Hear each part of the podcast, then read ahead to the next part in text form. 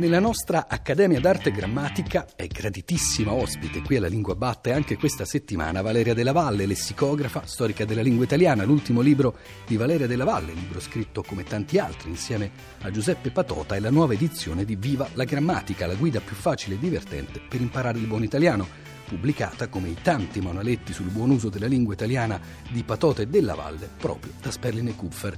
Valeria Della Valle risponde oggi a un dubbio di Rossella.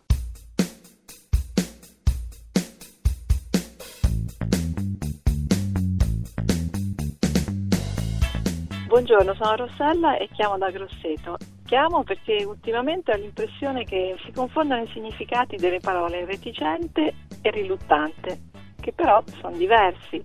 A cosa si deve secondo voi questa confusione? È solo una mia impressione o effettivamente queste due parole si usano l'una al posto dell'altra indistintamente? Grazie e saluti da Grosseto.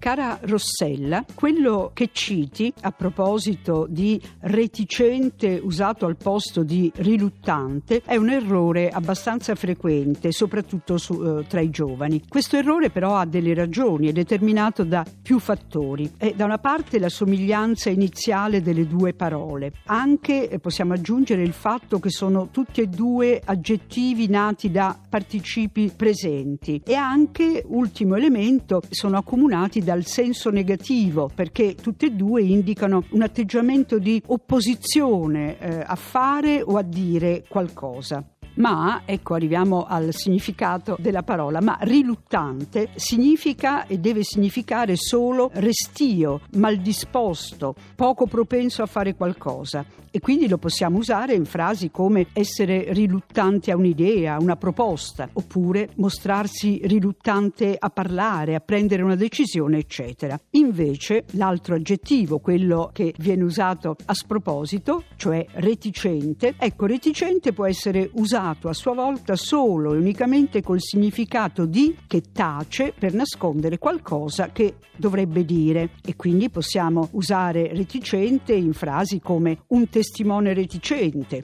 o mostrarsi reticenti sui propri progetti. Ecco, da tutto quello che ho detto, eh, un consiglio, attenzione a non confondere le due parole.